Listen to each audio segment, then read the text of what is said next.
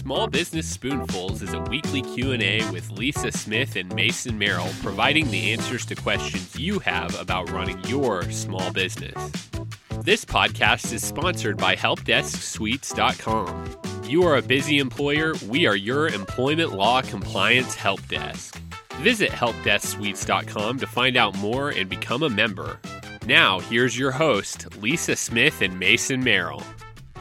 Welcome back to another edition of Small Business Spoonfuls. I'm Lisa Smith. And I'm Mason Merrill.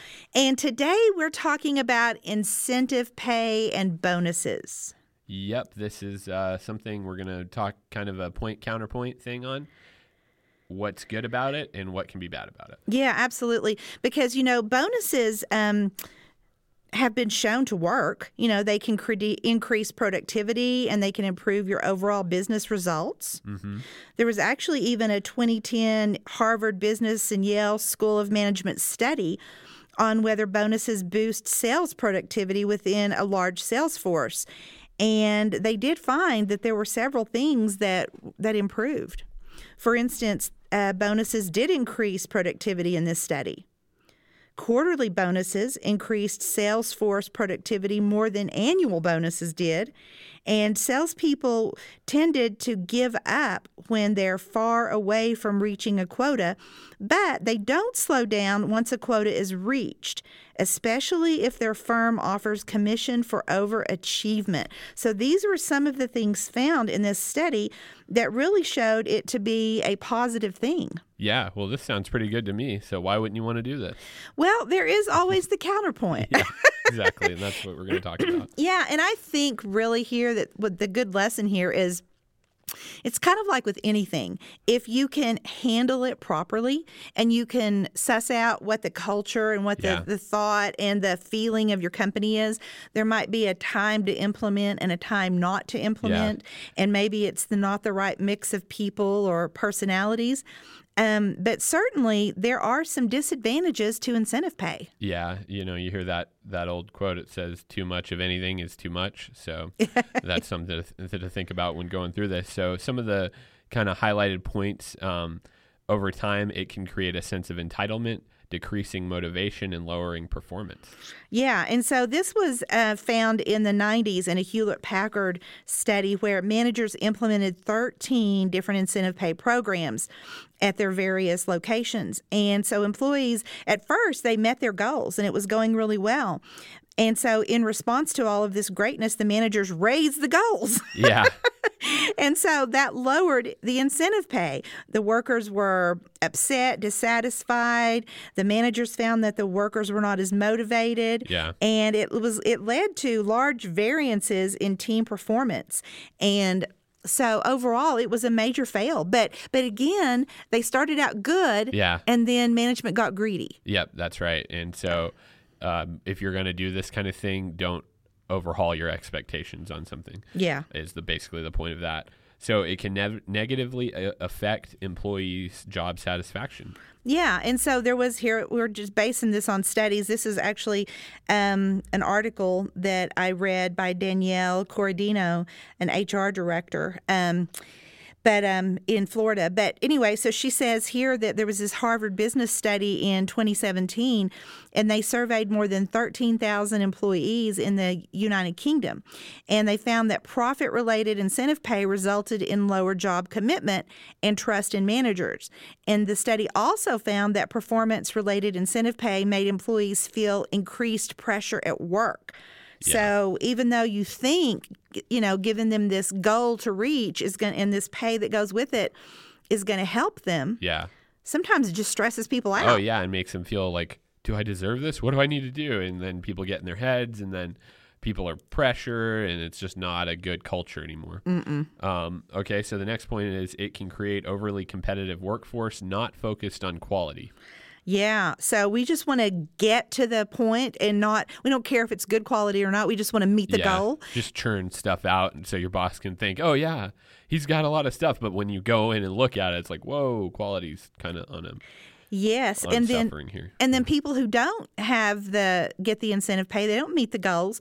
They can of course get jealous, which they quit. You know, it causes conflict within the ranks, and you know there are constant issues with just trying to make bottom line thresholds because you can't keep people because of the level of competition that's Yep. there. People just give up and go.